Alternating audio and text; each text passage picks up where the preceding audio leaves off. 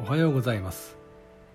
7月2日の一首一会です「源氏物語」第26条「常夏」より光源氏。なでしこの常夏かしき色を見ば元の垣根を人や尋ねん。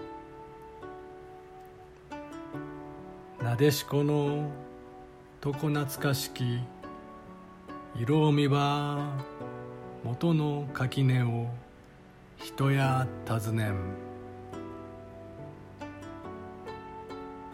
なでしこは別に常夏の異名を持つ。これはなでしこが秋の七草にも数えられるように夏を越え秋にかけて花を咲かせることに由来する。さて今日の歌は「源氏物語」から選んだ。感銘はズバリ常夏。いわゆる玉桂十条の中ほどにあたる。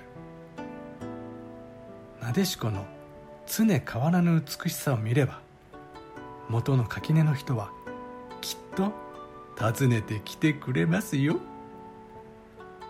の歌でなでしこは玉かずらを指す。源氏はこれを養女としていたがその実彼女は夕顔と内大臣かつての東の中将のお年だね。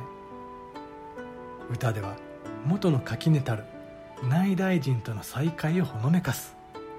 ところがしかし内心源氏は玉かずらにぞっこんムラムラとよからぬ心を起こしている。それは歌にも見えよ。う常夏は床つまりベッドにかけて多く恋歌に読まれる。